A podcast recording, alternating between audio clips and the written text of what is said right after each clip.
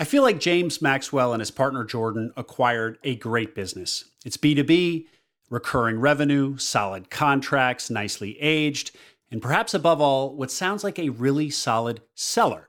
Very organized, immaculate books, good to her people, and good to James and Jordan. As you'll hear, she teed up some contracts for them so that within the first months of ownership, the business saw a nice pop in growth. What a gift. One thing she didn't do great, however, was delegate. Their seller worked very much in the business, not on it. And that was something that James wanted to address immediately by hiring a general manager once he became owner. So, this episode is not only a great story, but one that will be particularly interesting to those of you who want to put a GM in place as promptly as possible. Listen on for that and much, much more with James Maxwell.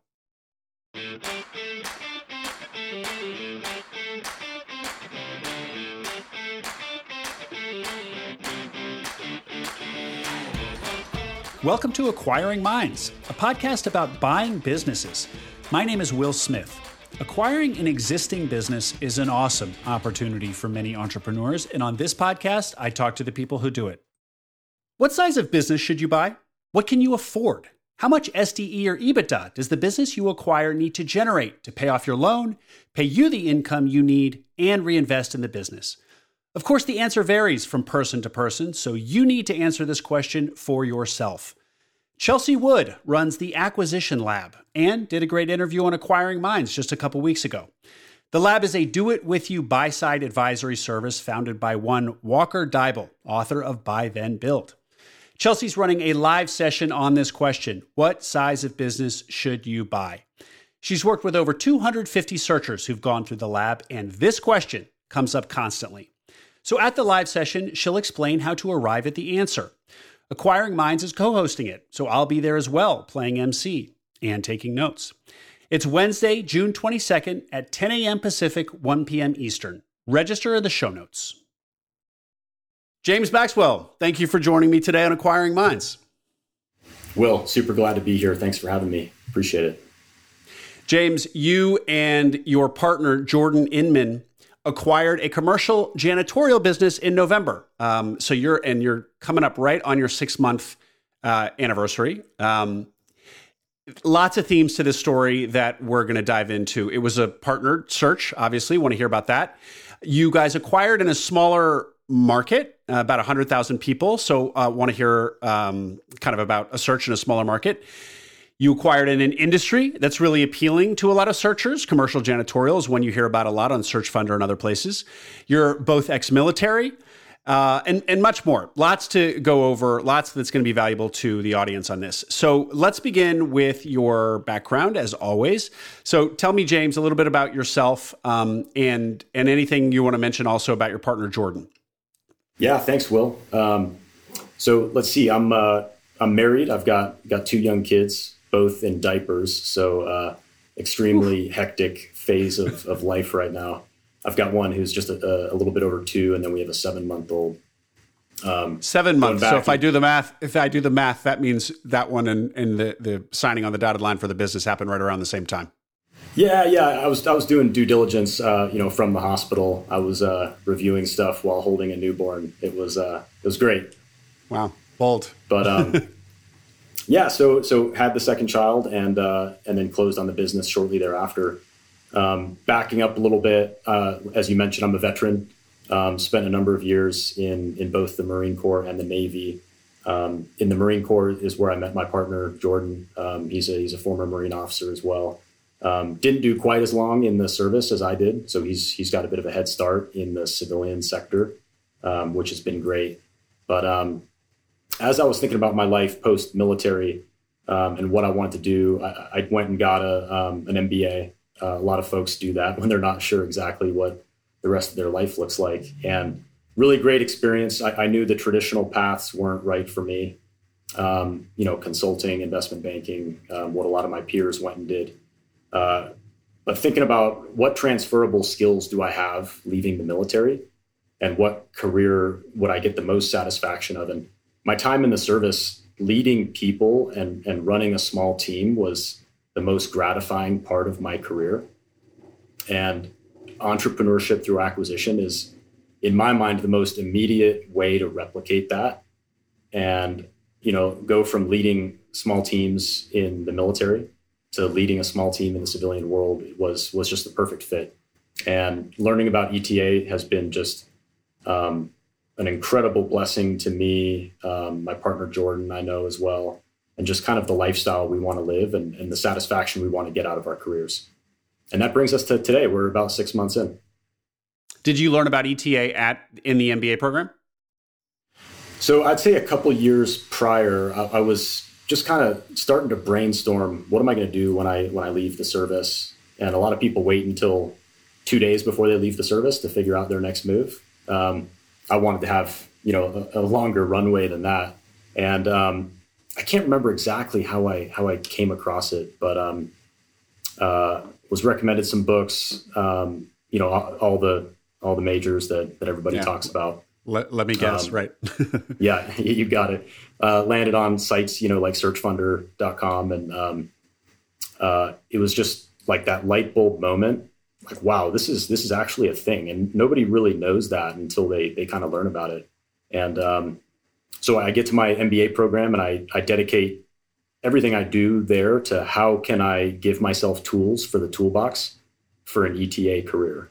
And don't tell some of my professors, but maybe I gaffed off some of the stuff that was a little bit less relevant for for my future. But um, but using using uh, that time in the MBA program to really arm myself for for post MBA was was really awesome, and I had a lot of great professors and mentors along the way too. Well, you're only six months in, so this question might be a bit premature, but I do want to I do want to ask to what extent you feel like the MBA program did prepare you for being an entrepreneur. Um, uh, ETA is is a lot, a lot, of people's discovery of ETA does happen in MBA programs. Um, at the same time, you know, lots of entrepreneurs, and particularly in Silicon Valley land, um, will say that MBA is more, you know, kind of training to be a manager rather than being an entrepreneur. So, weigh in on that. How did your MBA pro- program prepare you for these first six months? I 100% don't think an MBA is required or necessary. Is it helpful? Yes. Um, I think it was helpful for me in the fact that I was so far removed from undergrad. You know, I, you know, I graduated undergrad, um, you know, 15 years ago.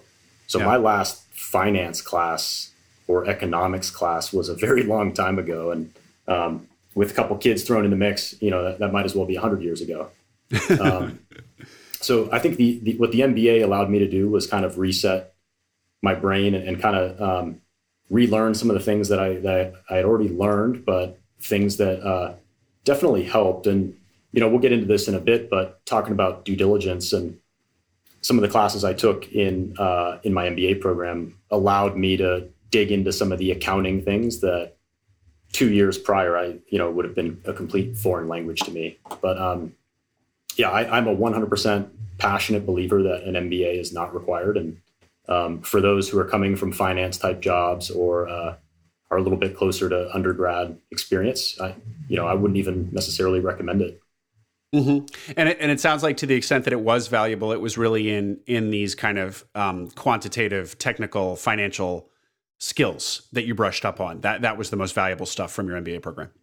Yeah, that and um, the networking I think has been great. You know, just being part of um, you know one of the top MBA programs and just you know ha- hearing presentations from the search fund community from different uh, of the major investors. Um, getting to intern with a traditional search fund, which I did between years one and two.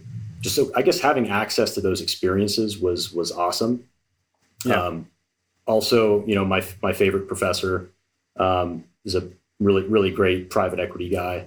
And as I was getting ready to close on this business, he put me in touch with a really good friend of his who happened to own one of the largest janitorial companies in the United States, you know, 20 years ago. And he's been kind of an unofficial board member for us. So that network's been been really great and really valuable too. Yeah, and that is one of the things that you often hear about MBA programs that a lot of the value of them is actually in the network rather than the the, the book learning. Hundred percent. Cool the now um, if if you were if you were if you interned with a traditional search fund and you were going through the MBA route, so you you would have been a candidate to do a traditional search fund rather than a self-funded search. You guys did a self-funded search, however. So, um, what tell me tell me about that decision? August Felker is a two-time successful searcher. First with a traditional search fund, the second time around he did a self-funded search. Today, August runs Oberle Risk Strategies, an insurance firm with a dedicated practice group for searchers and acquisition entrepreneurs like you. If you've got a business under LOI, Oberle will provide complimentary due diligence on that business's insurance and benefits program. A great, no risk way to get to know August and team. They love helping searchers, they've worked with hundreds. Oberle is a specialty insurance brokerage for searchers by a former searcher. Check out oberle risk.com, O B E R L E hyphen risk.com, link in the show notes. So the the internship was awesome. I, I interned with two great. Uh, it was a partnered search fund um, from my business school. Uh, so met them through that network, and just the exposure, watching how they interacted with their investors, the targets they were um, they were uh, looking to acquire, and just being a part of that was was phenomenal. Um, I think I knew from the start that self funded was for me mostly because um, I'm very, I was very geographically mm-hmm. focused. And all the investors I spoke to in the traditional search fund world, and you know, you, you know this, um, they, they want you to be a little bit more open to mm-hmm. opportunities outside of a town of of a hundred thousand, which is which is where I knew I wanted to, you know, raise my family. Um, so I was very specific. So I think that alone probably would have killed any traditional search fund aspirations. And then secondly, I and, and there are some investors that are into the more um, long term, you know, I guess more permanent equity yep. kind of structures. Uh, but I didn't I didn't want any kind of exit pressure. For me, this was a opportunity to build a career in a place where I want to raise my kids. Um, and I didn't want you know five, seven, ten years from now uh, to to feel the pressure of of of doing some kind of exit. You know, if I really like the business, if I enjoy it, if I'm able to grow it, um, you know, organically, inorganically, and it's just great. Um, you know, why not keep this thing forever and and uh, pass it down to my kids one day? So I wanted that flexibility and and and uh, and the freedom, but the traditional search fund route is great. I know you just hosted yep. the debate there between uh, the self-funded and the traditional, and you know they're both completely excellent opportunities. It's just you know you you pick an orange or you pick an apple, and there's different uh, there's pros and cons to both. And um, the self-funded was just made the most sense for me at the stage of life I was in. Okay, let's get into the search itself. So, so we're not going to say p- to people exactly where you are, but it's a it's a um, a smallish city of about hundred thousand folks uh, in the northwest of the U.S. Um, and you wanted, as you just said, you wanted to live there. So that um, would pr- that would limit you know the the opportunities presumably. So talk talk to us about what your search looked like in um, in a, a, relatively isolated or smaller market. So the great thing about our search, and um, you know, when Jordan and I decided to partner up and and make this thing a reality, the great thing is we were under no time pressure whatsoever to make an acquisition. You know, some you know traditional search funds, you know, you've got two years of runway to find something and close on it. Jordan and I, um, you know, both had uh, had income sources. We both have you know wives that work, um, so we we didn't feel that pressure, which was just great. It allows you to, I think, come at the the situation very very sober mm-hmm. soberly, mm-hmm. I guess, um, and really take our time to find the right opportunity.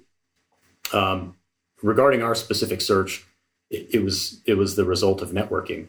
So we knew we wanted to buy something in, in the town we were in, and it's just a matter of talking to people and, and getting to know people. And sure enough, opportunities kind of start to percolate to the surface. So this one was uh, um, came from a, a, business broker, but it was a gentleman whom we had kind of developed a relationship with.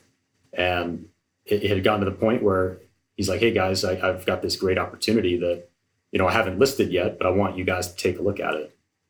And um, we took a look at it and it was, it was really intriguing. And, uh, you know, that was it. We, we had looked at a number of other deals before, sorry, I don't want to use the word deals. Um, I read something recently. I think it was a, a, big private equity firm. They banned the use of the word deal. Had, had you heard about that, Will? Oh, no. Tell me why, because it sounds so transactional. Yes. Um, I can't remember the name of the private equity firm, but they basically said nobody at this company will use the word deal ever again. And if you do, there's like a fine. Crazy. And, um, but I get it. You know, when I, when I read people and, um, or, or read what they write and they're talking about deals, deals, deals, it is really transactional. And, and this is, this is human, uh, human lives we're talking about in mm-hmm. small business. This is people's income. This is how they put food on the table. And, you know, this is a living, breathing thing. And calling it a deal, um, yeah, for, for some reason, maybe it was just reading that article, but it now uh, um, doesn't sound right to me. So, anyway, I looked at a number of other opportunities um, before we had landed on this one. But once we saw it, we knew it was worth pursuing. We put in an LOI, I think um, a day or two later after we had met the seller. And, um, and then we were uh, under contract shortly thereafter. James, when you said you were networking in town, um, does that mean that you were? I mean, obviously that means you were reaching out to the bro- the big business brokers in town, getting on their radar, getting on their lists. Was there anything else that you were doing? And how did and um, as a follow up, how did you cultivate the relationship with this particular broker who sent you this business opportunity? Yeah. Um, so Jordan had been in this town uh, much longer than me. I, I, told you he had gotten out of the military a number of years yeah. um, prior, and um, he's ultra well connected here. You know, has a great network of friends and mentors, and that alone super super valuable. So, um, getting plugged in with Jordan right away kind of um, helped me kind of access that as well, you know, because my wife and I and my kids were, were fairly new here. Mm-hmm. But um, the power of just reaching out to somebody and saying, hey, do you have a few minutes? You know, I, would love to pick your brain. You know, I'm a transitioning veteran, um, MBA student, whatever. You know, that goes a long way. And I think people are, they're very willing to help. Um, it's just having having a little bit of courage to go out and put yourself out there and ask. But um, yeah, I was surprised because I, I hadn't done that in years, you know. My my career had been so established, but now it's I need to go and kind of create opportunities in a way and um, just kind of reaching out, putting yourself out there and, and starting those conversations. And you never know where one conversation will lead you. And I think that's what we found. Well, Welcome to the life of an entrepreneur. That's also a Amen, big part brother. of uh, what's different yeah. about being an entrepreneur versus working for somebody.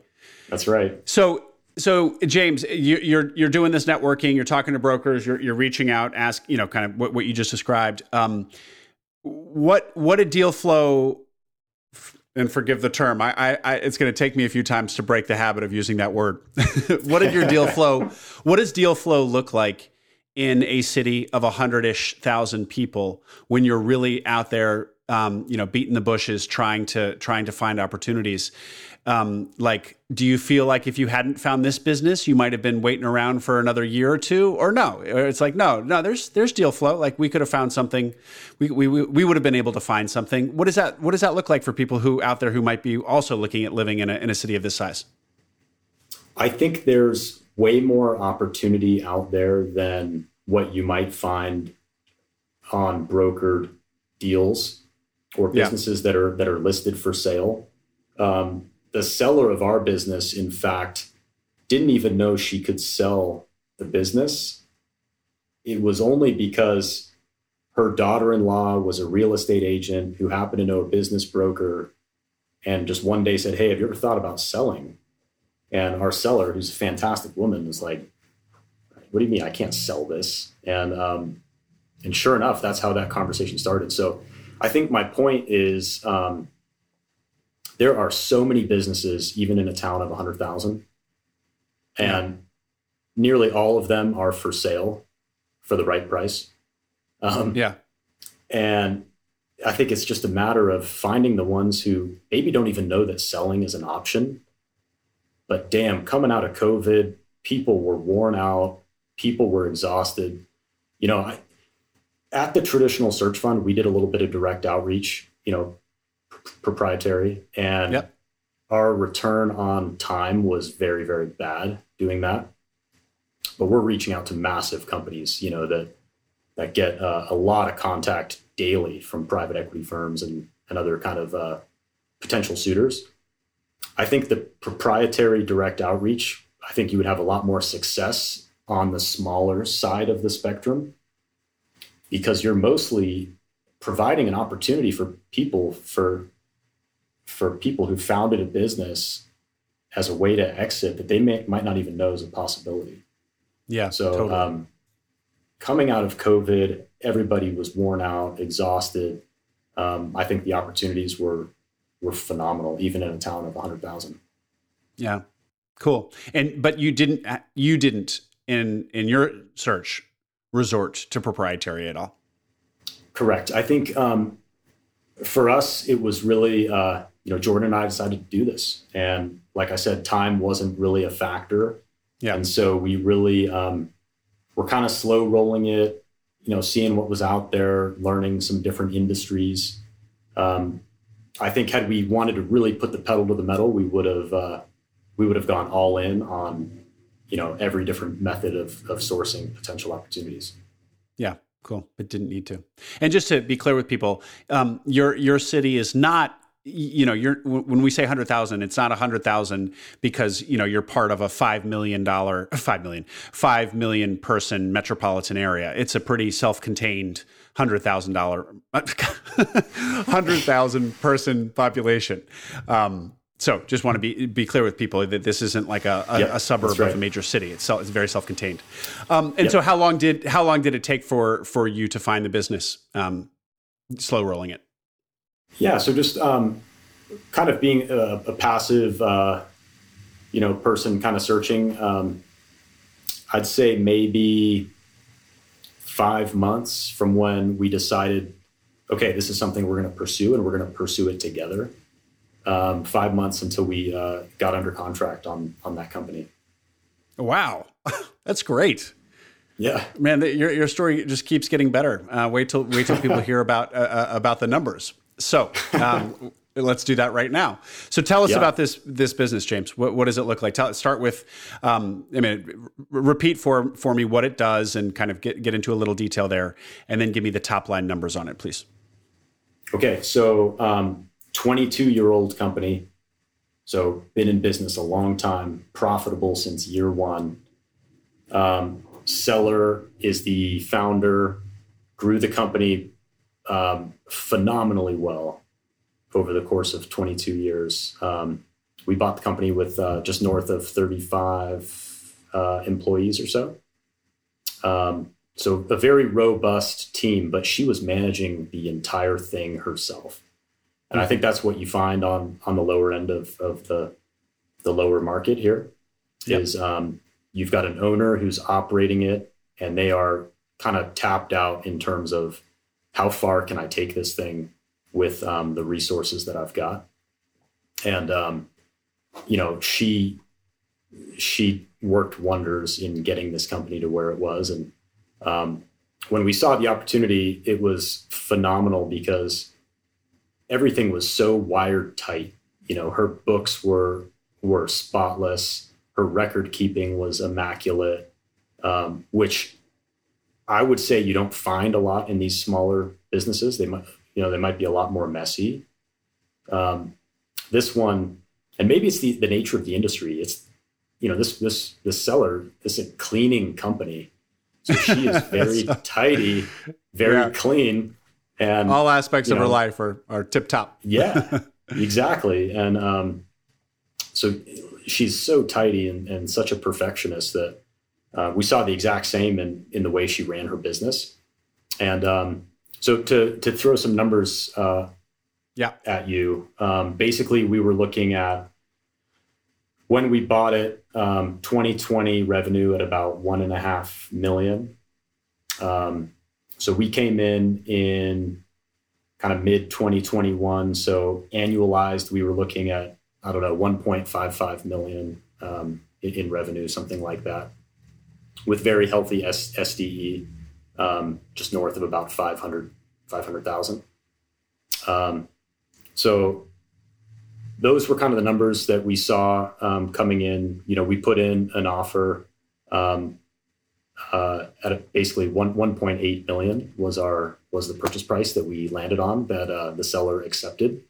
So we're looking at you know a little bit north of uh, three times multiple. Um, calculating SDE, by the way, is not as easy as it sounds. It's always kind of a moving target, you know, and it, it kind of depends what what you decide to add back, what the bank decides to add back. Um, you know, as the the year kind of flows on, things change a little bit. So um, I can't say specifically, okay, SDE was 526,000. Um, but I'm comfortable in saying it was, you know, between 500 and 600 ish. Yeah.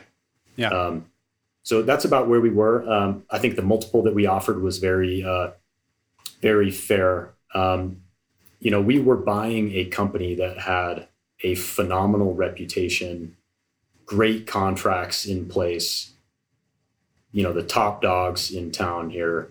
Um, so that's worth a premium to us, you know? Yeah. Yeah. Um, had the company, you know, been taking payments from Venmo and, you know, you've got some cash under the table to employees. We didn't have any of that that we had to sift through. And in the lower market, there's value in that for sure. So we, we definitely, sure. um, we paid a, a, a, good multiple that the seller was happy with, that we were happy with. And, uh, yeah, it worked out. Well, I mean, you changed this woman's life. She she thought she was going to you know end her career and kind of close the door and walk away. And instead she's got 100 1.8 million bucks. So it's awesome.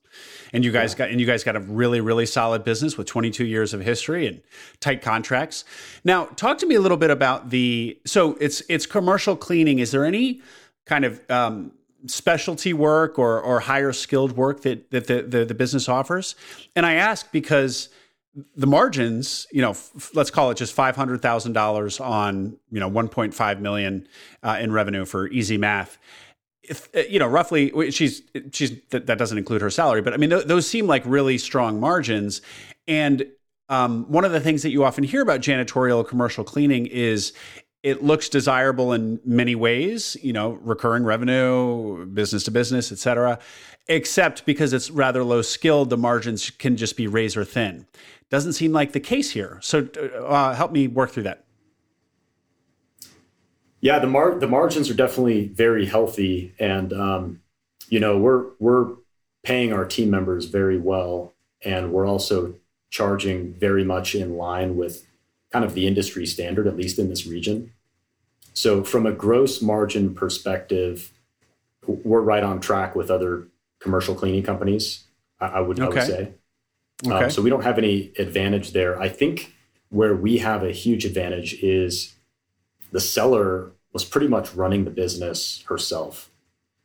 So she was the office manager, she was sales, she was um, basically every function in the business. Which, by the way, we have now hired out, um, you know, a, a, number of team members, um, which is cutting into our margin quite a bit. Yeah, I want to um, hear about that. We'll get to that. Yeah, so I think she ran the business in such a lean way that it was very profitable. And we knew in due diligence the the F the initiatives we wanted to put in place were going to cut into those margins. So it was very important to us to know, okay, can we finance this thing?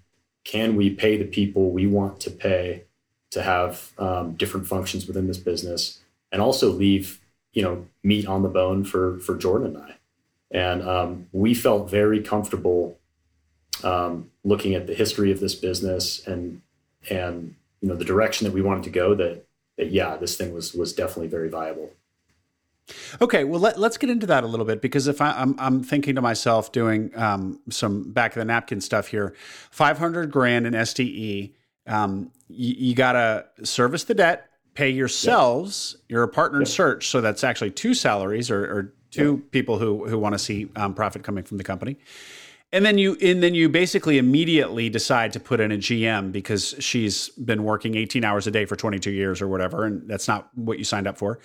Um, that starts to feel all, all of a sudden five hundred thousand dollars doesn't start to feel like very much, but in fact, you could afford to hire a GM and do all the things I just said, debt service and pay yourselves, and have money left over to to either hire somebody else or, or reinvest in the business? That that's how far this five hundred thousand dollars is going.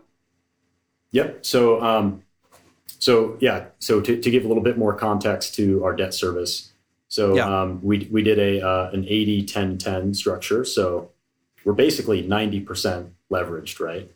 Um, yeah. So which is a very common structure in you know when you're going the SBA route. Our, our debt service is just about I'd say about 200k a year. So there you go. So after debt service, we've got about 300 300k left over. Um, since we've bought the business, we've you know we're on track to do about 2 million this year. So we're up about 30 percent. Um, our SDE um, is is about 700,000 now at a, at this point. Um, just through some some you know just through some simple kind of initiatives and I, don't like this phrase either, but low hanging fruit. You know, um, we've got a lot of customers who haven't had a price increase since 2015, and when we do the margins on that one customer, we realize we're breaking even, and. Oh.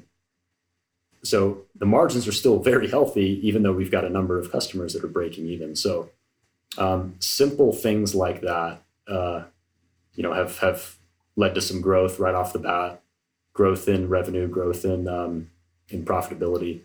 Um, so yeah, circling back, we knew when we bought the business that Jordan and I we did not want to run the day to day. Yep. Um, we knew if we got sucked into that, we would be buying ourselves a job and working in the business and not on it.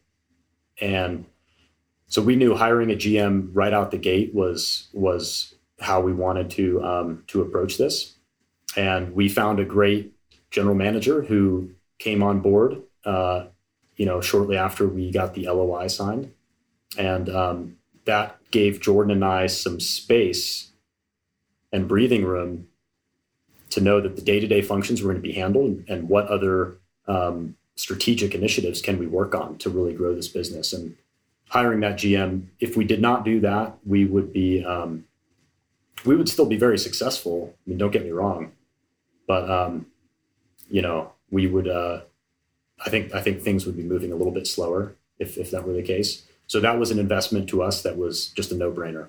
Yeah. And, and let's um, hear a little bit more about hiring this GM. Um, I, would love for you to be able to tell us how much you pay this individual, and then also, if she was working so hard on the business, can everything that she was doing truly be replaced with just a single individual versus, you know, two? You know, founder, fa- founders tend to do the work of three people. Yep. So, um, so that's a really great question, and, and we're we're grappling with that right now. So we we brought on the general manager thinking it would be a one for one swap with the seller. Right. Right. Um, we also brought on an office manager to run our billing, um, uh, HR, payroll, those functions. Um, so we thought initially those two hires would be um, kind of replacing that seller in the day to day role. What, what we did not realize is you cannot replace 22 years of resident knowledge as easily as you think.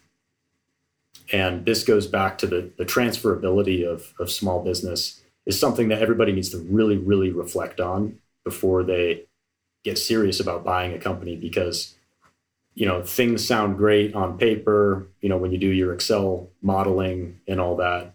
Is this business truly transferable? And you know i'll give you a story. Um, yeah. one of our key key employees she's kind of our liaison um, she's bilingual. She does a lot of. Uh, she comes to every meeting with team members to help translate. And um, anyway, she's she's just fantastic. She's been with the company about five years. And when she heard that the seller had sold the company, she broke down in tears. And the seller said, "Hey, what's what's wrong? You know, like these guys are great. Um, you know, the company's in good hands." And she said, "Well, you know, I don't I don't know if I want to work for a man." Wow. And and you think about like the she had been working for the seller who had come up as a cleaner herself was very relatable to these team members. You know, m- most of our, our cleaning staff are, are women. Um, there was a lot of relatability there. Um, she had come up as a cleaner herself. She didn't speak very good Spanish, um, but there was there was definitely connection there. And so when you bring in a couple of, you know, military veterans, um, there's a huge diff. Right, there's a huge difference there, and yeah. um, that was a yeah. challenge.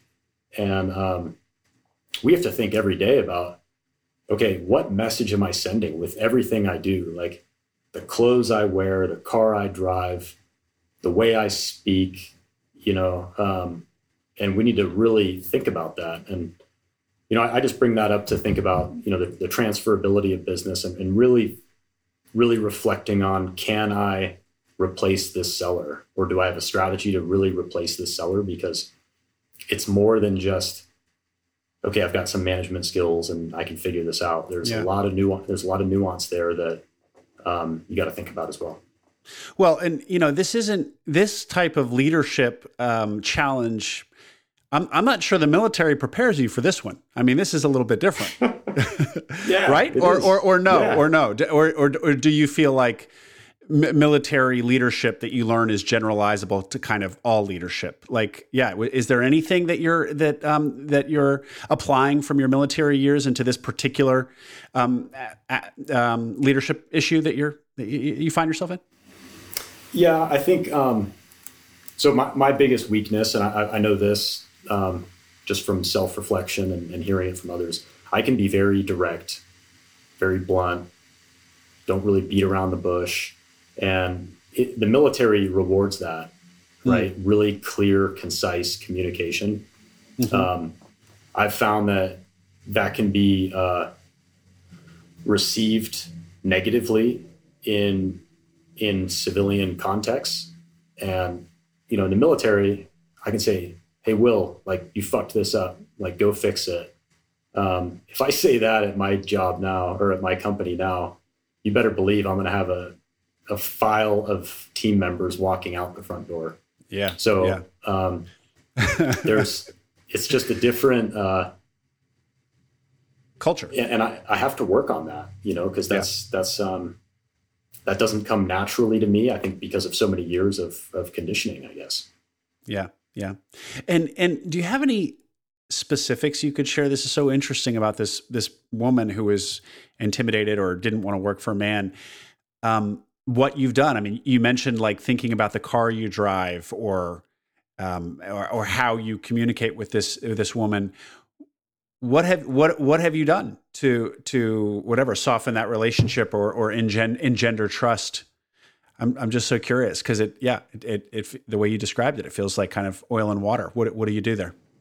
So first off, our general manager is the nicest guy you will ever meet he's um, and that's why we love him in this role because you know he's so customer facing and employee facing and he's the right guy for the job because he makes the customers feel appreciated and cared about and loved he makes the team members feel appreciated cared about loved um, and i think that he has the ability to disarm people right off the bat which maybe i don't maybe jordan doesn't um, so he he complemented our weakness right there. Yeah.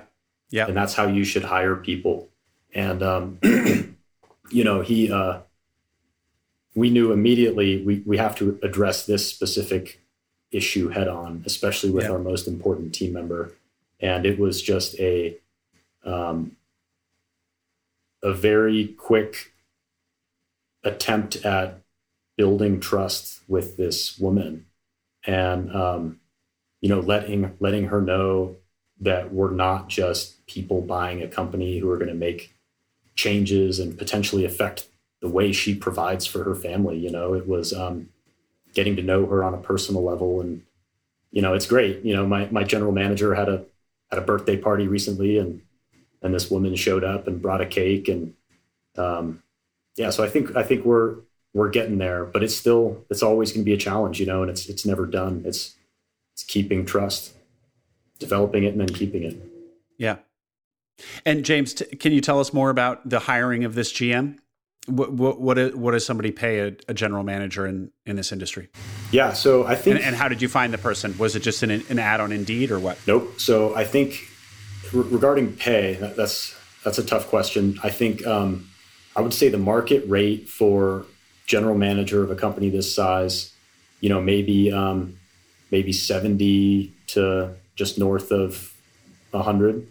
Um, I'm a big believer that you know overpay for for talent and putting the right person in the right seat. And so, um, you know, we're paying this gentleman, you know, a hundred thousand a year to run the company with um, the potential for some uh, equity that vests after a certain number of years running the company. And um, the idea is that we need to incentivize the general manager to a want to join us, and then b do a great job and stick around. And we wanted to pay enough where, you know, it wasn't going to be a, well, maybe this is a good opportunity, maybe it's not. You know, we wanted to pay enough where, you know, this guy was like, hell yeah, I'm on board. You're paying me enough that money's no longer an issue. Um, you know, and, there, and there's incentive for for growth and, and being a part of this thing for the long run. So to us, that was worth it. And where do you find somebody like this?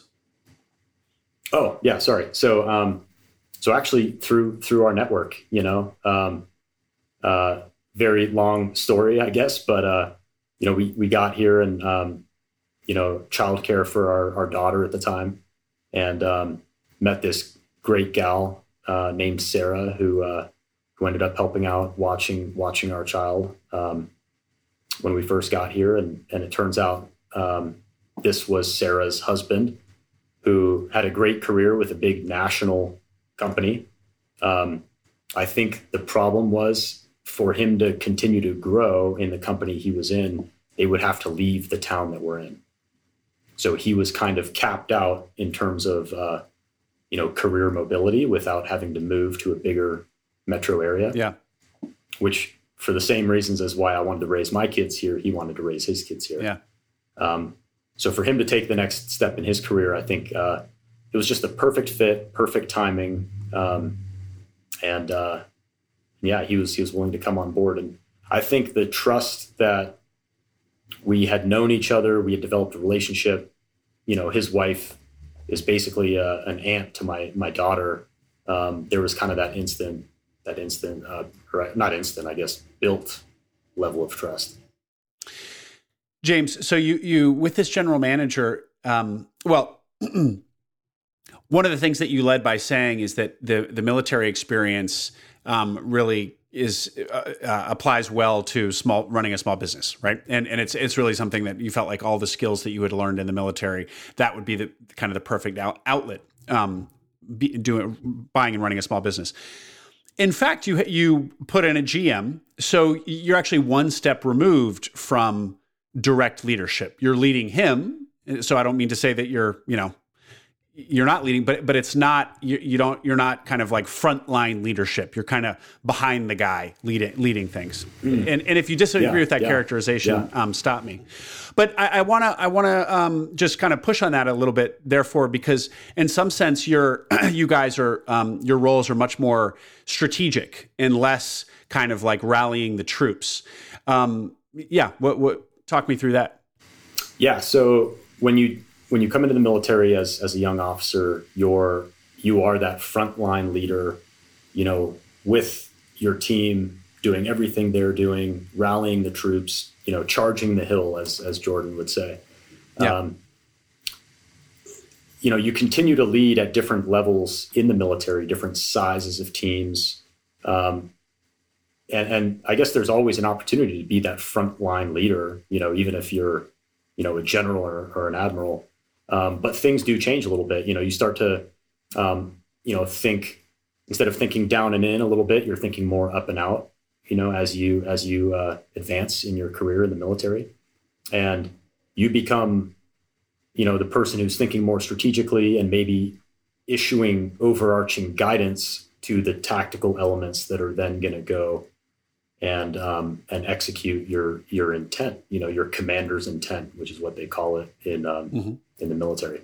And I think um, I think in terms of transferability, that's probably where I was at in my military career. Was you know more of the um, you know issuing the overall guidance and then letting the tactical elements kind of execute that. Um, and I think that's kind of what's happening now with with our company. You know, we've got a general manager in place. We're thinking strategically up and out, issuing our kind of overall intent, and then letting our general manager execute it. And and these first six months, so far, so good on that with that approach. Yeah. So um, so the first six months is uh, you know I guess stabilize. Like we yeah. closed on the business. Let's let the dust settle and um, and stabilize everything and, and really um, step into the seller's shoes.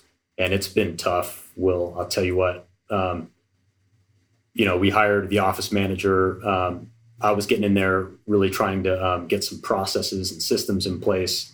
Um, our seller was a filing cabinet person for 22 years, and just trying to get all that stuff um, up on step, move to a cloud-based um, you know system for organizing our our files and everything like that um, getting everything into quickbooks online. All this stuff sounds very yeah of course you do that but it takes time you know and and um, just working on that. But turnover has been almost non-existent from an employee and customer standpoint over these first six months which has been awesome. Yeah. Growth has been growth has been incredible. And a lot of that i'll tell you has been initiatives that the seller put into place before we closed. So we can't take a bunch of credit for for um, initiatives that that she in fact uh, did for us. And by initiatives, you mean just like selling, like she she was com- getting close to signing new contracts.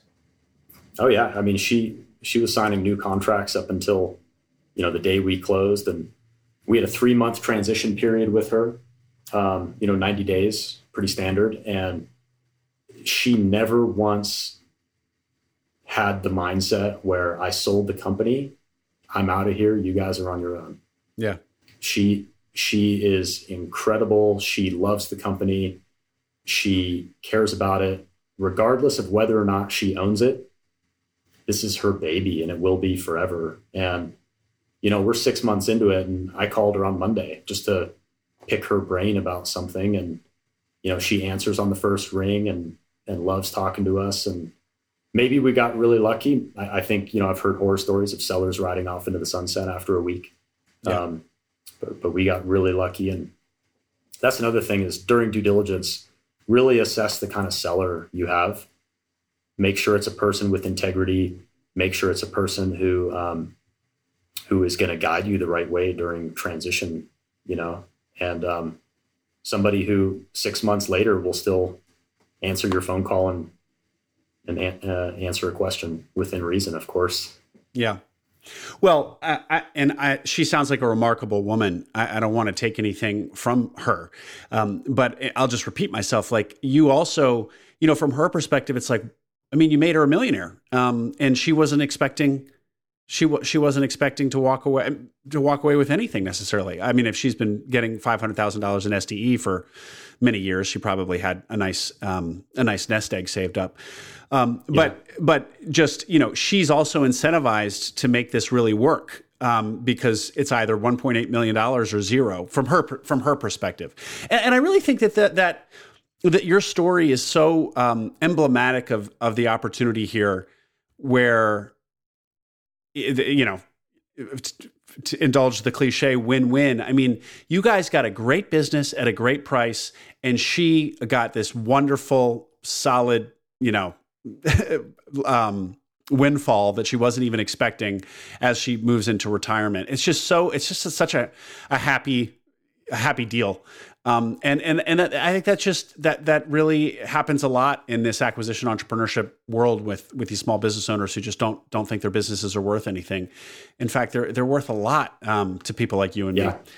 It's, it's yeah. great. Um, and but so just to on the sales thing and what she, these these initiatives that she teed up for you, you said it was 1.55 million in revenue when you acquired the business, and now you said what? 1.9 ish, two? Yeah, we're. I think um, 2022 we're looking at about two million, um, as long as we don't mess anything up. But you know, our, our January to now run rate is uh, is pointing that direction. So 30 percent um, growth.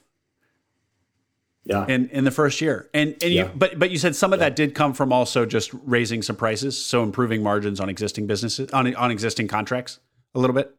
Yeah, so um, you know, just the just the prices that we've raised um, on a number of accounts, you know, that contributed a, you know about 60 grand a year just in, in revenue increase. Um, just on some simple increases now, I don't want people to get the wrong impression and think that that's all going to flow to the bottom line because there are serious wage pressures happening right now.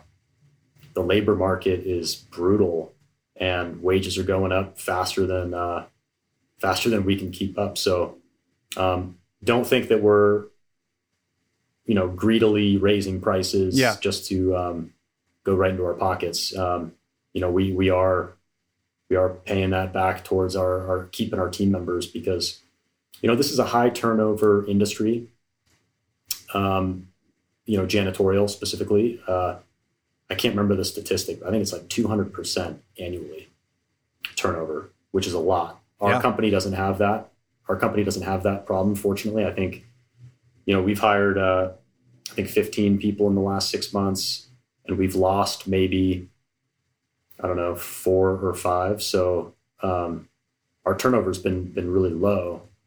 Um, but you know, we pay our, our, our team members very well, and yeah, that, that, that cost comes from somewhere. James, I still have a bunch more questions for you, and, I, am paying attention to the yeah. clock. Um, so I'm going to kind of jump around here and move quick. Um, just tell us a little bit more that you, what you found about commercial cleaning in the first six months. Uh, just because this is, you know, this this does have at least from from the outside really attractive characteristics of B two B recurring revenue. Um, but and, and, so searchers look look at it a lot. Um, but it also has reputation for razor thin margins, as I said. W- uh, what are some of the pros and cons now that you're inside this industry that you see? Uh, labor turnover you just mentioned. What what else? So I'm going to start with cons, just because uh, because uh, so labor is always going to be the challenge. And when I talk to, um, you know, like I said, our unofficial board member owned one of the largest janitorial companies, and he said labor is always going to be the challenge. And you know, if you solve it, uh, great, but you won't. Um, so it's just one of those. It's one of those things that's always going to be there.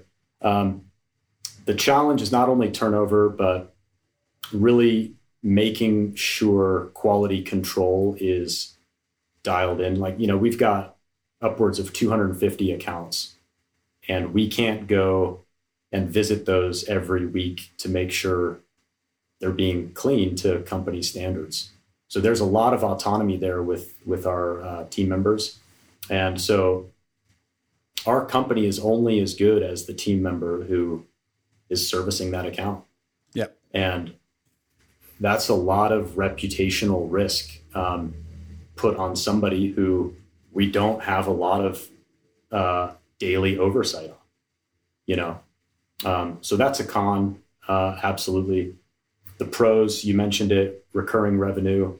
I, I think 95%, I think, is uh, recurring contract based, you know, monthly uh, cleaning. Um, so a lot of recurring revenue we really looked at COVID to understand how COVID affected this industry. What we found is it was pretty COVID proof. You know, some customers dialed back maybe the frequency of cleaning because their uh, their staff maybe wasn't in the office regularly during during COVID. So maybe they went from five nights a week to two. Um, but they also paid more to have enhanced disinfection. So maybe our team members were in there twice a week, but um, now they were doing enhanced disinfection of all touch points, you know, different surfaces, stuff like that. Um, so really, this this company, the one we bought, grew during 2020. Um, a lot of industry, a lot of industries didn't, and um, I thought that was that was really neat. a little bit of fear. Okay, our are people going back to the office? You know, there was a lot of conversation about that. Sure. Is office life is office life dead? And um, I read enough articles to also get me thinking about, okay, you know, is is office cleaning gonna gonna change? And what we found here is people are back in the office. You know, it um it hasn't changed too much. Maybe it's different in uh you know cities like Manhattan or something like that or New York yeah. City, but uh um everyone's back in the office and and things are booming here. So I see this industry not being disrupted in a meaningful way. I see it being very resilient. Um, the biggest challenge is just going to be labor. Yeah. That's it. Well, man, I mean, if COVID couldn't disrupt this business, then, you know, nothing will. Well, except yeah. inflation something, and, and, something, and labor yeah. shortages. Yeah. so, that, yeah. Um, that, that's another tricky one. And we're, we're not a, you know, we're in the thick of that and who knows when that gets better. Yeah. Um, James, on growth. So, again, to the theme of being in a smaller market, and I think you'd mentioned that uh, some of the biggest names in town were on her client roster of, the, of this business that you acquired. So, do you see a lot of growth potential here, uh, other than kind of you know tweaking the di- turning the dials, like you said, on on maybe um, you know slight price price increases for customers that haven't haven't experienced those for a number of years, but just in terms of like number of customers and and new business how do, how do you think about that in, in, a, in a smaller market? Yeah, I um, yeah, I want to talk about Jordan in a little bit too, and and kind of the different roles that that we kind of find ourselves Great. in in this company. But um, regarding growth, we Jordan and I have always looked at this as like a just a you know a platform acquisition. Um, we're really cutting our teeth. We're getting our MBA in small business ownership right now, and we're learning a ton, and it's such an awesome experience. Um, regarding growth, janitorial, it's it's tough to scale um, in a meaningful way um, because of that quality control issue, like I, like I was telling you about. Um, obviously, there's solutions for all this stuff. Um, but what we've decided as a company, the strategic direction that we want to go, um, we follow Traction, by the way, EOS um, like many of your your listeners and, and other guests. But um, we've decided we want to be the one-stop shop for property management firms, which make up the majority of our customers. You know, when we're cleaning office buildings, it's actually the property managers that hire us, not necessarily the business owners themselves. Um, and we want to be the vendor that property managers call when they need anything done. So when they need janitorial work, they call us. When they need their commercial windows cleaned, they call us. When they need their floors stripped and waxed, they call us. Um, so we want to position ourselves as the one stop shop. Um, we've already been doing all those functions as a very small portion of our revenue for current customers. Um, so we see a path to orga- organic growth just in those kind of adjacent services. Yeah that we can that we can provide to these property management companies and um, so that's kind of our our strategic vision for this company is just to be that one-stop shop and we're already kind of well on our way there James, you said you wanted to mention Jordan, and I and I, I also wanted to hear about um, your decision to partner up and, and and be partners in this. So, um, tell me what you can about that. Okay, so um, neither Jordan nor I financially needed a partner to to make this opportunity happen. We both could have independently done this, and and we both independently would have been successful. Um, I'm a huge proponent of partnerships. First of all, I don't want to go through life alone. I think that's that's boring, you know. Um, but I'm I'm a believer that one plus one equals three, and there's a there's a cliche right? But um, man, we're we're dropping lots of cliches I, today, James. uh, I'm uh, I I can be stubborn. I can be set in my ways. Confirmation bias is a real thing. Yeah, I can start to see what I want to see. I can start to believe my own bullshit, as they say. And um, for me, having a partner is having a sounding board who can talk me off a ledge, who can give me a perspective that maybe I wasn't thinking about. And same, you know, it, it goes the other way too. I mean, Jordan, um, he's a brilliant mind. He is probably one of the most analytical guys I know. He's able to assess things in a way that when he's when he mentions a you know a thought, just like wow, I, I can't believe I didn't think of that. And I think the ability for us to bounce things off each other is going to make this company exponentially get to where we want it to go, um, exponentially faster. Yeah, yeah. Um, and you know, we don't always agree on stuff, and thank God for that. Because if we did, why the hell would we partner up? Totally, we would just be partnered with the same person. But I think what Jordan is very good at, and and where I try to be just as good as him is when we talk through something, we debate it, we go over the pros and cons. When we finally make a decision, we both support each other 100% going forward on that decision, right? And um, a number of times, Jordan and I have gone back and forth, and you know, we come to a, a decision, and he says, he's like, okay, he's like, I got you 100%. Let's do it. And th- there's a lot of value in that. Um, not a lot of people are, are wired that way, and Jordan is, but he knows that he and I ultimately, when we're facing the world, we have a united front. You know, we might, you know, squabble behind closed doors or have dis- disagreements, but when we open up that door and we have our message that we want to communicate, we are united. Because I think nothing is more toxic than leaders who bicker in front of their subordinates. Like, what kind of example does that set? You know, and um, you know, not not that we don't necessarily, you know, have some uh, some devil's advocate kind of conversations and stuff like that in our meetings, but um, but yeah, he is uh, he's very good at discussing the pros and cons of things, and then when we make a decision, we we move out on them together, and um, he's awesome. I wouldn't have it any other way. I, like I said, financially, we both could have done it independently, but um, he is uh, he adds so much value to to me, and I hope I add the same to him, just in the way that uh, you know we can just be there for each other and, and be sounding boards for each other. It's awesome.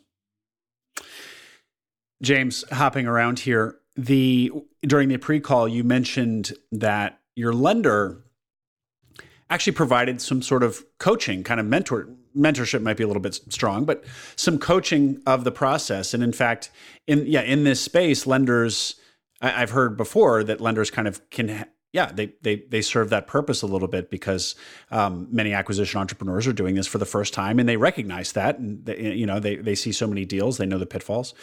Uh, can you elaborate on that a little bit? Tell tell the audience what your experience was.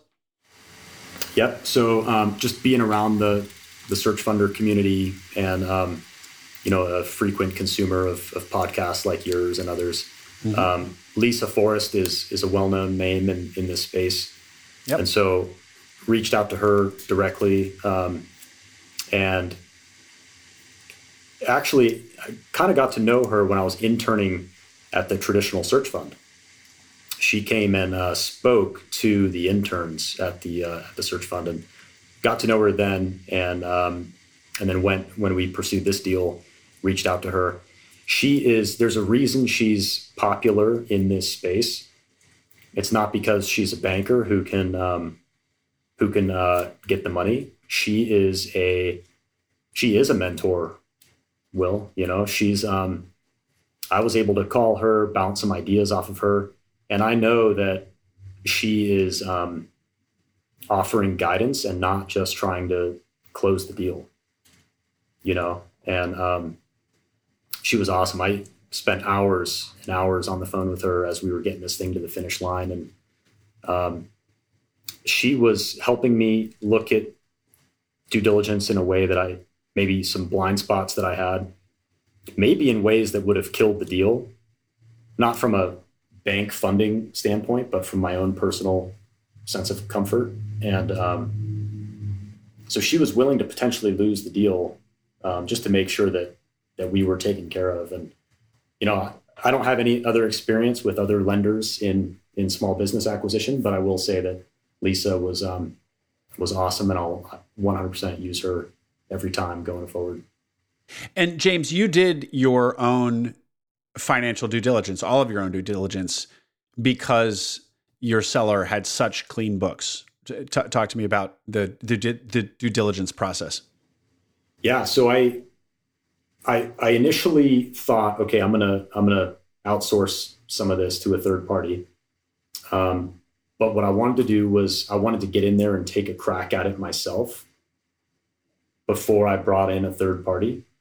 And I wanted to do that for a couple of reasons. First, I wanted to really get intimate with this business myself. Yeah. And and two, I wanted to see what what can I find out about this business with the very limited knowledge that I've got. And I think what for better or for worse, what what came about was I was comfortable enough with everything I had, mostly because of, like you said, the the, the sellers just you know complete attention to detail on everything and just how clean everything was, and then my um, you know very recent knowledge with um, with some of the schooling that I had had, I felt completely comfortable, you know, and um, you know Lisa even even kind of guided me in that direction. Um, I asked her, I said, "Hey, you know, would you advise me getting a, you know, a Q of E done on this company?" And um, after walking her through everything, she said, "James, I think you got it." You know, and I know that's a risky thing to say because you don't know what you don't know, but I felt I felt pretty comfortable with what I had. Um, I think had I come across anything that was very unusual to me or something that I couldn't something that was making me stay up at night, I definitely would have uh, brought in a third party because what's ten thousand dollars, you know, when you're buying a several million dollar company in the long run. But yeah, I just didn't feel it, a need to do that.